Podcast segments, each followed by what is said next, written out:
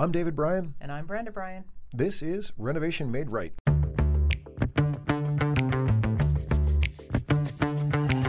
If you're considering a remodeling project now or sometime in the future, Renovation Made Right will be your single source to help guide you through getting the project you want and an experience that you'll enjoy. Renovation Made Right will tackle topics that range from how to select the right project and contractor to tips on surviving the remodeling process to best practices for kitchen and bath design. We have over 30 years of experience in the industry and are owners of the well established design build remodeling company Black Dog Builders in Salem and Nashua, New Hampshire. We're sitting down with industry professionals and past clients to tap into their experiences and insights so we can equip you with the tools you need to make your own project a success. Hello and welcome back to Renovation Made Right. My name is David Bryan. And I'm Brenda Bryan.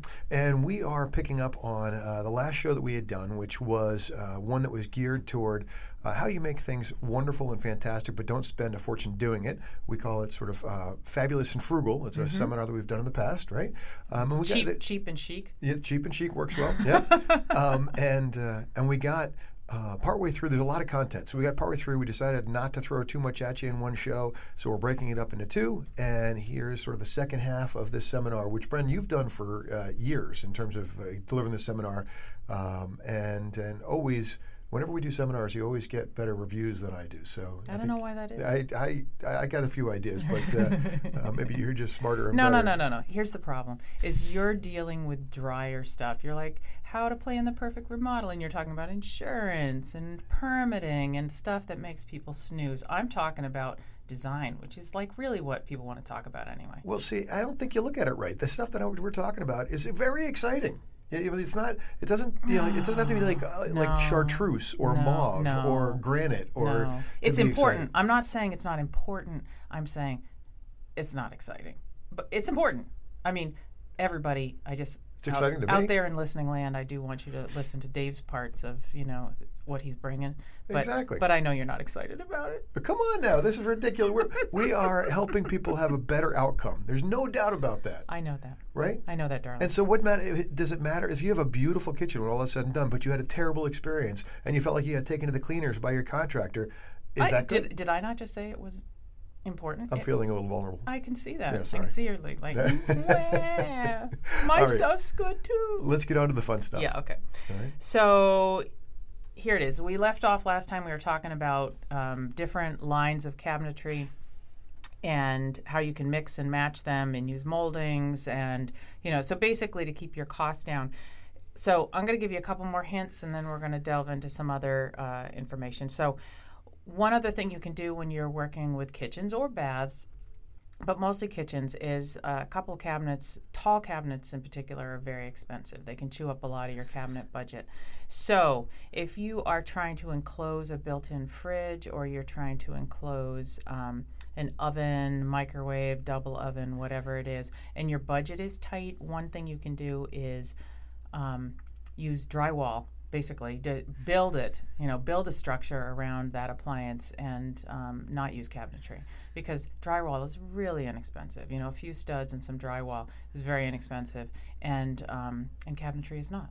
Right. so that's just one way to keep your budget down. That's that said you know those cabinets do actually hold things. So if you're very tight on space that may not be a good solution. But if you have a fairly good sized kitchen and you're finding that you have plenty of space for, for other cabinetry then those two are, are, are good ones to get rid of. Yep. Same thing with tall, deep pantry cabinets. You know those those 24 inch deep pantries because a if you don't do anything inside them, you can't see what's at the back, and you will have 40 year old garbanzo beans back there that you know like what are you going to do with them? Right? That, that's actually a hot button for me too, for sure, because I know that when our designers are working with people, um, a lot of folks have you know seen online or many manufacturers highlight uh, those deep pantries with all the bells and whistles inside them. And you, you know, but in order to make a 24 inch deep cabinet worth anything of any real value, you have to put a lot of stuff inside yeah. it. When I mean stuff, I mean like rollouts or tip outs or or, or those you know big like wire racks that pull out on exactly, on or the, yeah, or, or Yeah. you or you're putting stuff, on, you know, putting shelves or racks on the back of doors and so forth. And what that does is take,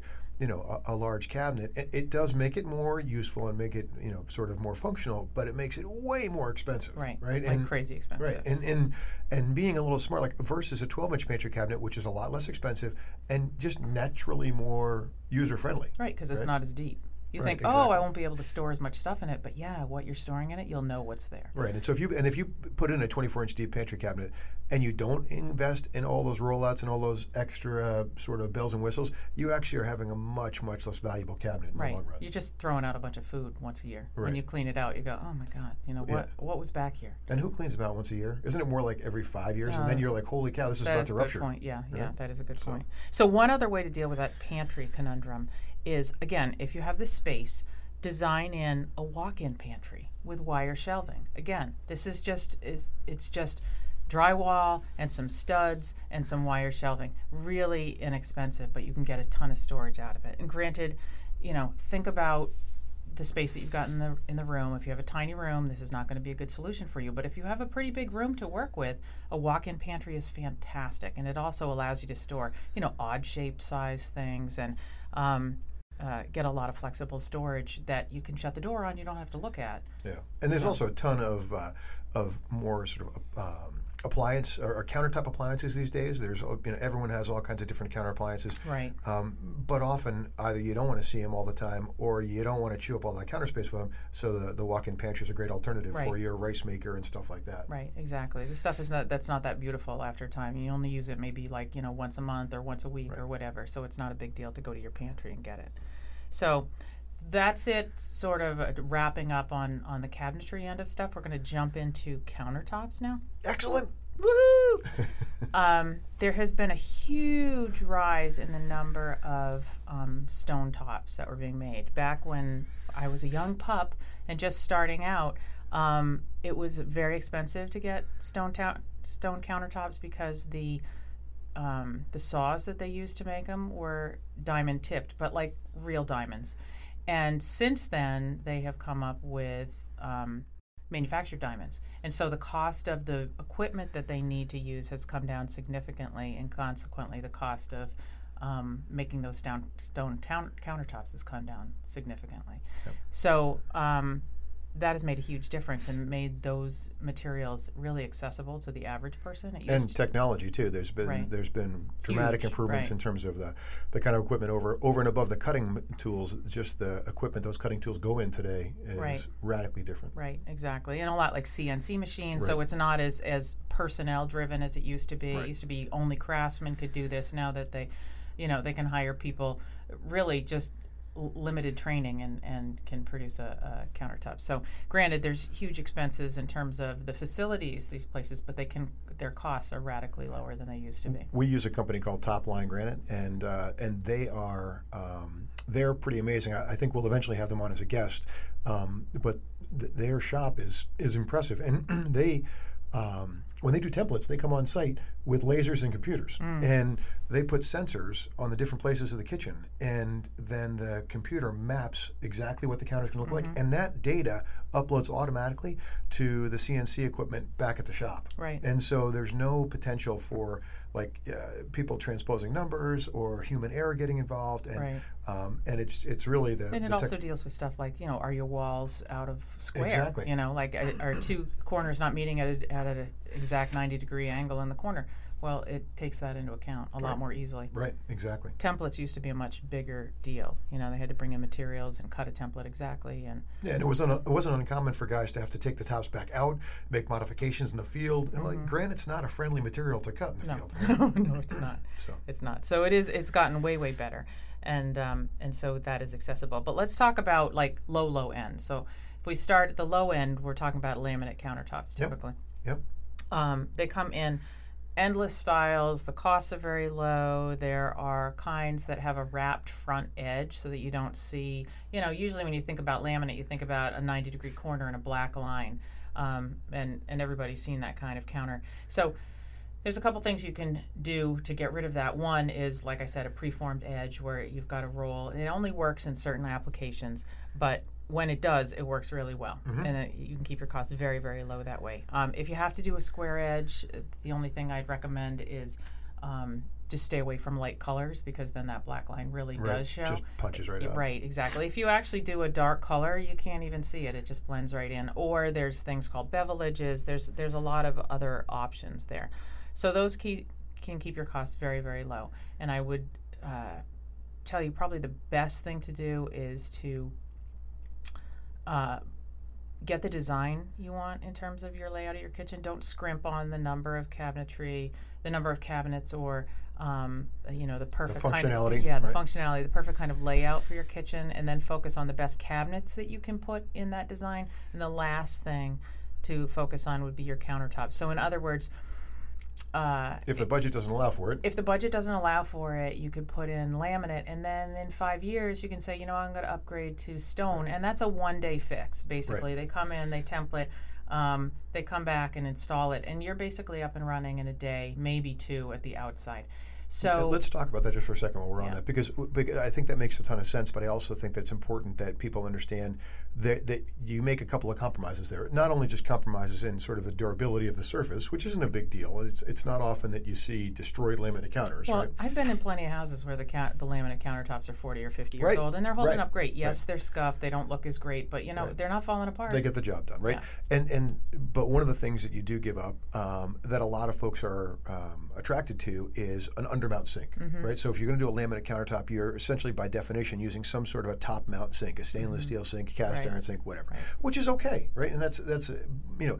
I, I think that's something that, that uh, can work fine, but you need to know that uh, you know. And okay, if, if you're staging your budget, and we have lots and lots of clients who do that, who who kind of think, all right, I want to do three projects over ten years, and you're going to do some of those things as the budget allows. That's fine, um, but uh, but a lot of folks miss that um, miss that undermount sink, and uh, and it's something you can get in the next iteration when you go to do that. And I think a, a big piece of this, and tied into this fabulous, fabulous and frugal, is um, what's appropriate based on what you're thinking about doing for the house. If this is an investment property and you're flipping it, you're not going to put stone in there necessarily. Right? Well, except for the fact that stone seems Helps to resell, sell, right? You right, know, you talk. resell. The realtors are always like granite countertops, right? so You better, know? better yet, maybe if I were to say it's an investment property, and you're renting it. right? right? Think about it in that regard, Yeah. right? Um, but uh, but if, you, if this is your forever place, then you know you circle back and get that done. Right, right, exactly. So anyway, something to keep in your wheelhouse, right? Like if you can't get everything you want, but there's certain things about your design that you absolutely are married to, then you know maybe you sacrifice and you say, okay, I'm going to put a laminate top in now, and in five years I'm going to switch it out, and I'm going to put the stone top in that I want. Um, and then there, there's also Corian and or you know its ilk, right? Solid surface, tops.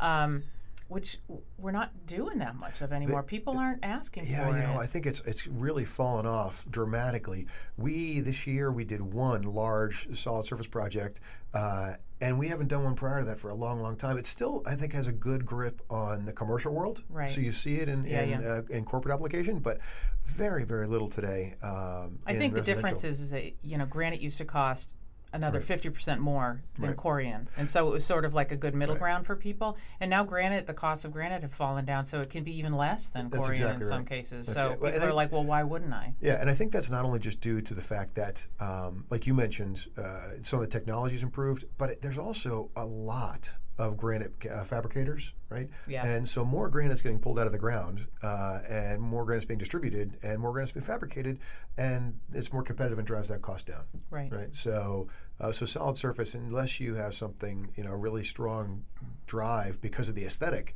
it just isn't as popular. For sure. Mm-hmm. Well, you you can do things that are completely seamless, Right. right? You know, there, so in some ways, and for some applications, it, it does really well. Yeah, so let's talk about that. So, um, and the truth is, even in solid surface, there are uh, there are seams. They're just very, very low visibility Yeah. seams, right? In granite, there are almost always seams, uh, and the seams are visible, right? Mm-hmm. And they, they epoxy them, they uh, they join them together with mechanical, uh, you know, uh, Fasteners, right. fasteners to make sure they line up properly. But at the end of the day, there are you know visible and tactilely, you know, exposed. You can feel the seam, right? That's just the way Mm-hmm. Especially if you have a granite that's got any movement to it, uh, visual movement that is. You know, and and that's just that's one of the things that you either embrace or you don't embrace Mm-hmm, granite. Right? It's no different than like putting a pine floor in your house, right? Right. You, you either embrace the fact that that floor is going to show some dents or you don't want it, Right. Right, same kind of deal. right, exactly. So that's a good segue into flooring because that's where we're going next. All right. So again, costs. There's low end to high end, and your lowest end is going to be linoleum, uh, VCT, which is vinyl composite tile, laminate. Um, there are a bunch of new options in this category. There's some really great stuff going on with vinyl plank. Um, uh, wood grain vinyl plank, which you can use in bathrooms and wet environments, which it makes it terrific. Um, what are the things that are that are new? In fact, we're, we're going to have um, our, look- yeah. our flooring expert on at some point to talk more about this. So uh, this is Yep. just a quick overview. But So, um, so luxury vinyl plank has been has has become has gone really strong. Uh, Mm-hmm. they call it LVP generically, uh, but we get we've been finding a lot of demand for LVP, Mm-hmm. um, and uh, it, you know tile uh, is is is a big deal. Well, interestingly, um, carpet is a is a shrinking uh, component within Yeah. Mm-hmm. the flooring industry. Right? There's there's a lot less of that being done. Um, wood is still strong, but LVP is taking the place of a lot of things, and LVP is sort of like the next generation of of what was laminate flooring, right? Um, and uh, and it's it's more approachable from a price perspective. It's got it's tremendously durable. You can put Mm-hmm. it in a lot of different applications, waterproof, um, and, uh, and and because it looks like wood, you know, it gives that warmth that people are looking for for wood, but at a at a lot lower price point. right. And not only does it look like it can look like a lot of things. It doesn't have to look just like wood. It can now they, they now they That's emulate true, like stone. They emulate stone, tile looks and things like right? that. Right. Exactly. Um, and and once again, depending on the application, depending on what you want to accomplish, um, every floor's got sort of advantages and disadvantages, right? So um, tile has a look that uh, you can't often really get with something other than tile, but tile has some challenges with it, right? Tile has uh, has grout challenges for cleaning purposes. Yep. Um, it's unforgiving if it, Yep. if it's if it's used in a flooring application. It's unforgiving in terms of it's hard on your under your feet, Yep. right? It's also hard on anything that gets dropped, right? Yes. So you drop a cast iron pan, um, the odds are reasonable that, that you might get a cracked tile. Right. Right. Or or smashed Yeah, for that right, matter, right? Exactly. But if you if you drop a, a bowl, right, that Right. may bounce a little bit, it's it's not going to survive a drop on on tile. Exactly. It's also acoustically not a great choice. So you know, there's a you, you don't want to be in a home that has a lot of bounce back, like you're living in a museum, right? That that has a lot of sound that's bouncing around, and so tile is not forgiving in that sense either. But conversely, like if you think about tile in a bathroom application, there's some things about tile that you can only really accomplish with tile. Like Mm-hmm. in a bathroom, this is definitely a bell and a whistle, but it's pretty cool, which is um, radiant heat, Mm-hmm. right? Right. Um, and you can't Explain what that is. So radiant heat meaning that you can put an electric heat mat underneath your uh, tile before you lay the tile. Um, then you can, uh, and, and people think, oh, electric, it's expensive to run. The reality is, electric heat mats are not expensive to run. Um, they're about the cost of an incandescent light bulb, which today we have LED and they're cheaper, but they're not But quite. it's not quite that cheap, yeah. right? Um, but you know, you set your thermostat for 5:30 in the morning. By the time you get up and step on it, um, It's the. Mm-hmm. the floor is nice and warm, and and uh, and when you get out of the shower, you're not sort of hopping from rug to rug in your bathroom, and, Right. and you can't really. And the tile has thermal mass, so it does a good job at allowing that heat to conduct through it. It's Right. not it's not an insulator; it's Right. a conductor more than anything else, right? Yep. And it holds the heat. and it holds the heat, right? Which is the other thing. You could turn that you could turn that um, floor system on for an hour, warm it up, and it would stay warm for you know two or three hours. Exactly right. So. so there's some things you can only accomplish with sort of a, a, stone or or ceramic type product or, or porcelain product. Right. Um, but again, there's there's uh, there are benefits and disadvantages to all of those, Mm-hmm. right? And and tile is great in bathrooms just because it's you know completely impervious to water, Right. right? Like you can really put it in wet environments and do some really beautiful things. Right. And there's a wide range in the price point, right? Mm-hmm. You can get tile that is really short money.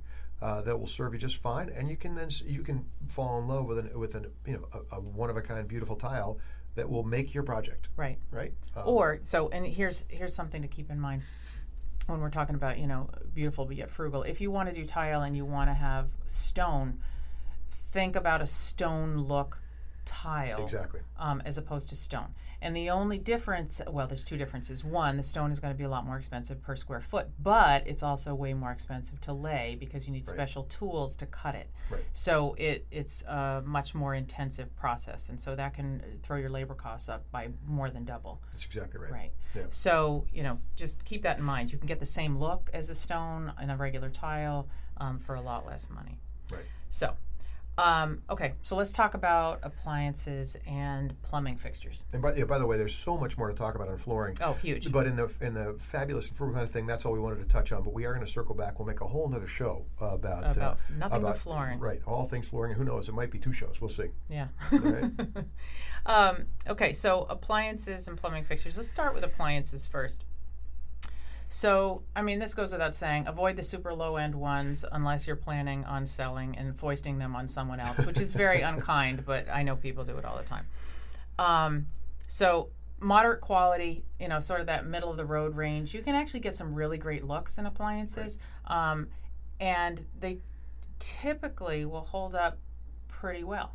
Um, even the low ends, frankly, will hold up pretty well.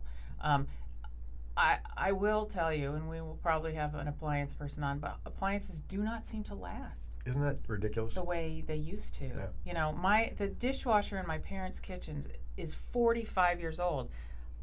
40 no, it's got to be it's It's probably more. probably than, older right. than that, right? It's probably 50 years old. Still working fine. I you know, when I, I was growing up the, the washer and dryer that they had for it was probably 30 I, or 40 I never recall my parents ever buying a washer dryer. Yeah. They had one. One, Right. right.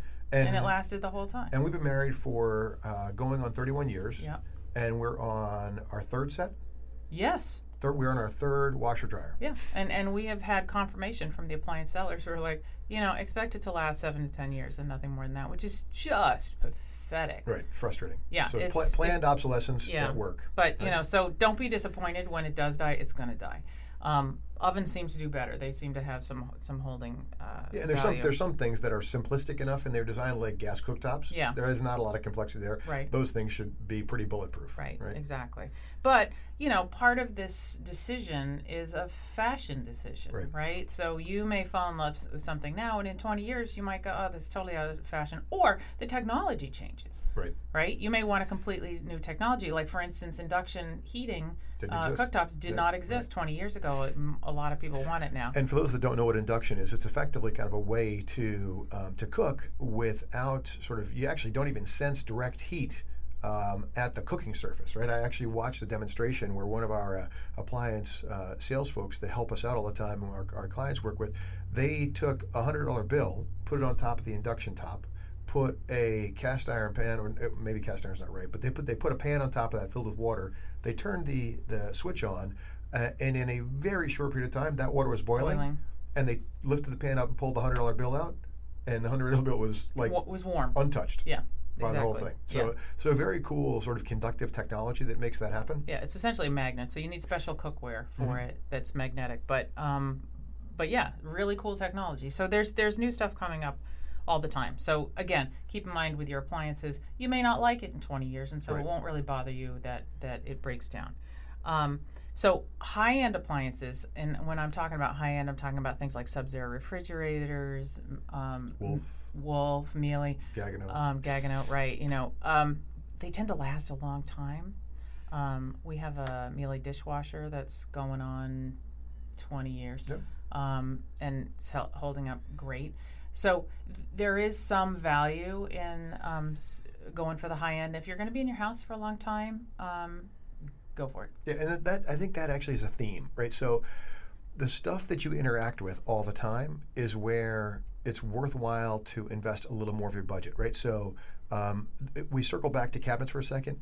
The the doors and the drawers are things you interact with all the time. So if the drawers have a better grade of hardware and a slow close system that pulls them back and keeps all your drawers aligned and things like that, and they move smoothly and you never fight with them, there's a value in a little more money there, right? So so we're not we obviously there's a lot of ways you can save money on projects, but we want you to be smart about that and and, and same is true of appliances, right? And so Right. but no different than the counter than the conversation on countertops. If you've got a challenge budget wise and laminate's the right choice for you right now, there are lots of ways to get uh, you know uh, low end appliances. There's even ways to um, to go about finding recycled appliances for your project, such that you know you can then in the future upgrade to the appliance you want, as long as you designed and a space to accommodate the future appliances. Right, That's a big right. challenge too that people Right. don't always think about. Yep.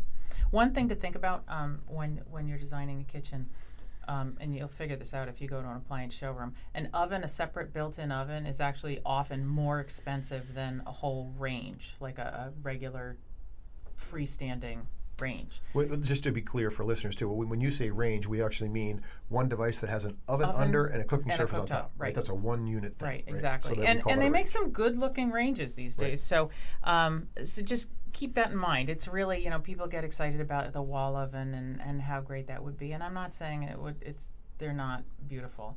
Um, but you are tripling your potential cost. Sure. So, um, especially when you get into some of the higher end appliances, you know, an oven can cost fifteen hundred dollars. A single oven, Right. right? Right. So, and a, and a nice looking range will cost you seven hundred. What are your feelings about people who are, um, uh, from a value standpoint, thinking about doing a double oven in the kitchen?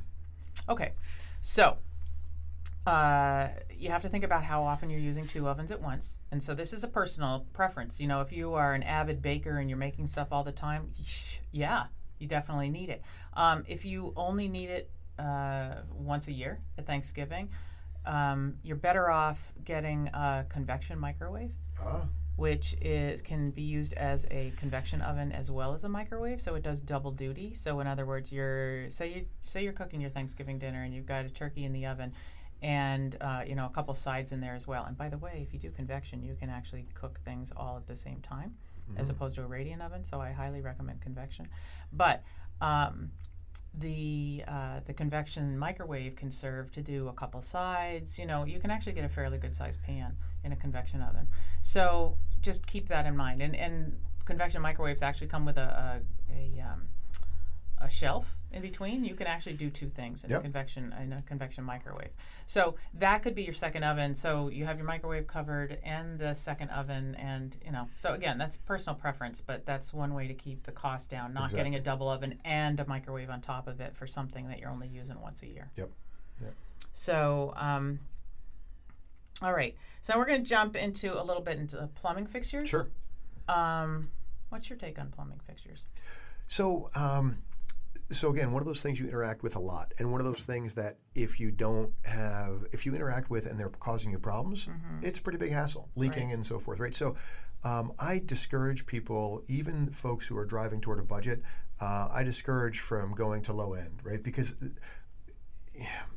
it's not like changing a faucet out is rocket science. It's not, right? It's not. But, but but most people still have to call in a professional to do it. in many cases, right? And uh, and today, I think there are more people who don't have skill sets to do stuff like that, and so um, so I drive people. I encourage people to spend more time sort of in the middle of the market and not luxury. Like so, there's a there's a continuum. Let's talk let's talk toilets. Yeah. And- and this is a, that's a good that's a good example in terms of how to.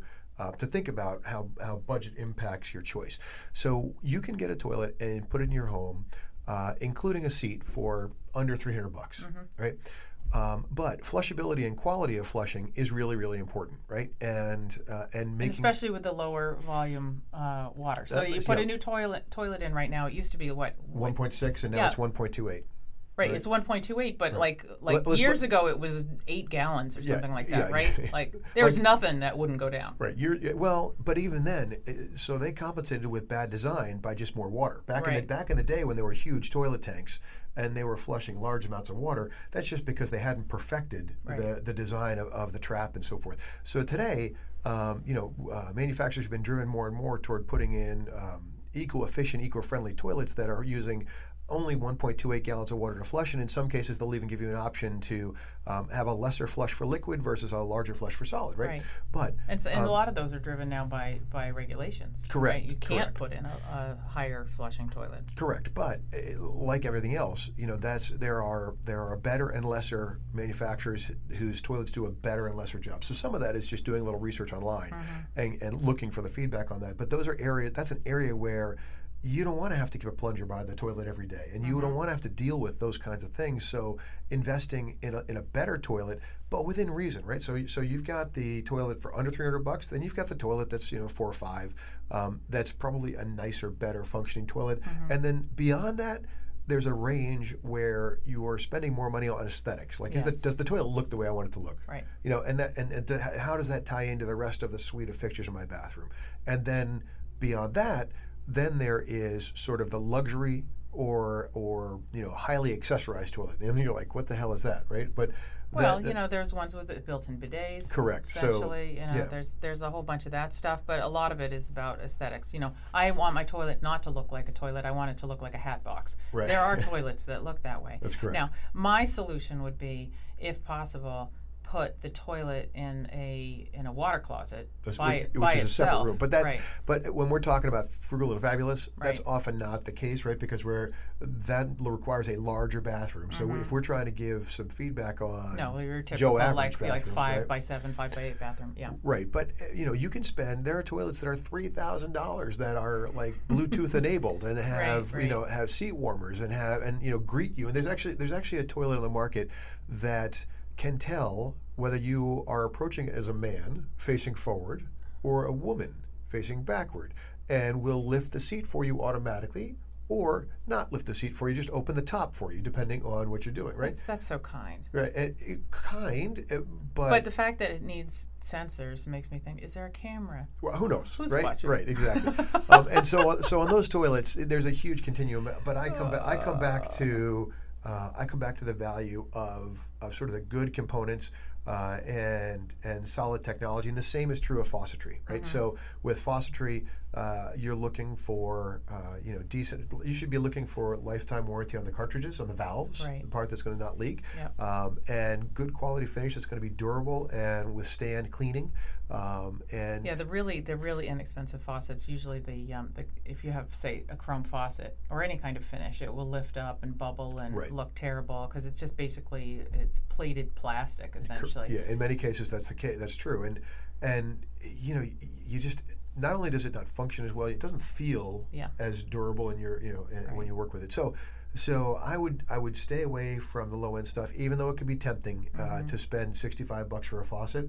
Um, that faucet, you know, over the course of time, if you're going to be in the home for a while. Uh, and you replace it, you will have spent now more than that than if you had just spent Right. a little more If money at, just- the, at right, the upfront, exactly. especially if you have to hire someone to do it. Right. right? So and there's there's plenty of like good manufacturers that have sort of like middle of the road, you know, good quality product. Right. We do a lot of work with Kohler as an example. Um, Right. And Kohler, while Kohler has uh, a bunch of products at the upper end of the sca- of the spectrum, they also have uh, you know uh, good a good core of products that um, that are well designed, well engineered, uh, and perform and last a long time. Right. And, And they're still very cost effective. Right. Right. So Right.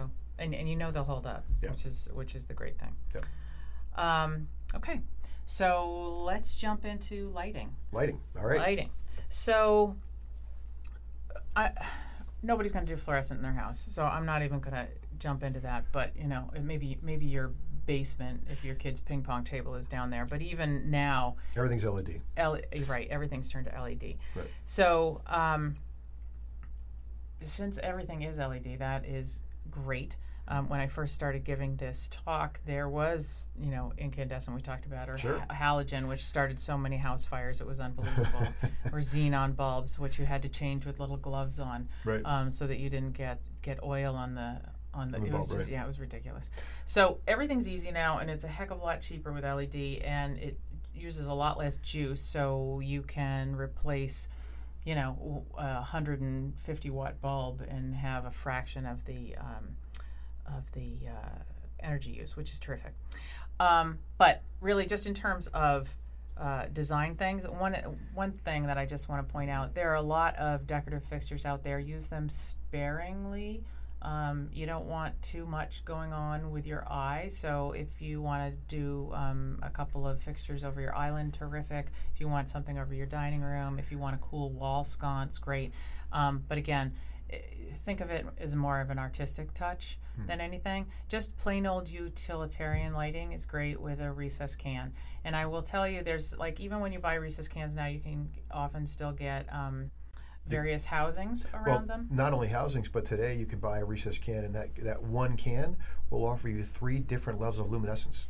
Right. right? So you, there's actually switches that the electrician hits before he puts them in to make them of certain levels of brightness, and that's over and above the dimmability of them. Right. Right. So so really, like never have we had this much control in the lighting that we put into projects, Right. um, which is pretty cool, right? And that that that's a good thing. But I think one of the other things that we talk about, and, and you've talked about too, is sort of the the um, the task orientation of the lighting, right? So you will light you will light a bathroom differently than you'll light a kitchen, Right. right? So let's talk about that. Okay, so for instance, in a bathroom, you definitely want light in front of you. And so if you're looking in a mirror, what you don't want is recess cans over your head because it causes a lot of shadows. It's very hard to do your makeup when you've got like big shadows coming down off your eyebrows, and um, so you want lighting in front of you. Um, and then there's different light values. There's different light um, colors. There's cool white and warm white and um, daylight, and you know there's a there's a range. So you need to think about how you're using this space and how you want it to feel. and even how uh, you know, like in the bathroom example, um, how you want it to feel at different times of the day. So, you know, if uh, if that means that you might use the bathroom in the middle of the night, um, then you might be thinking about okay, what kind of a, a built-in nightlight approach? There's no way you should be remodeling your bath and then have to plug in a little cheesy nightlight somewhere, right? That means you should think forward to say, how can I deal with that so I'm not blinded in the middle of the night if I use it, right? Um, and Some under under um, toe board lighting. exactly. You know, on your cabinetry, like so you have a vanity, you can actually run lighting underneath that so it lights the floor so Right. you can get around, but it's not blinding on your eyes. It's actually a great way to go. Right, and so, and again, we, w- as we're on sort of the frugal and fabulous topic, th- those aren't over the top now. That's not a crazy uh, bell or whistle. Does it cost a little more money? It does, but the the cost of that material has has now come down, Down and it's pretty so like you know our yeah. kids have LED lighting all over their rooms. Oh yeah, right? it's unbelievable. And LED it's, strip and, lights, it, and right? it's synced up to their music, so Exactly. they can have a whole disco going. It's Right, exactly. So, and then, and then if we think about kitchen, it's kind of the same thing, right? So you talk about being mindful of not having too many decorative lights, um, which is, I think, spot on. But then at the same time, we need to be thoughtful about uh, making sure we're not working in shadow, right? Right. So we accomplish that in different ways. Right, right. Um, and that's a whole different discussion. Right. But, um, you know, just keeping in mind that you are actually thinking about your electrical as you go. So the last section is just the small and important details, right? Like these things don't cost a lot of money, but they can give a lot of pow. Um, one of them is color.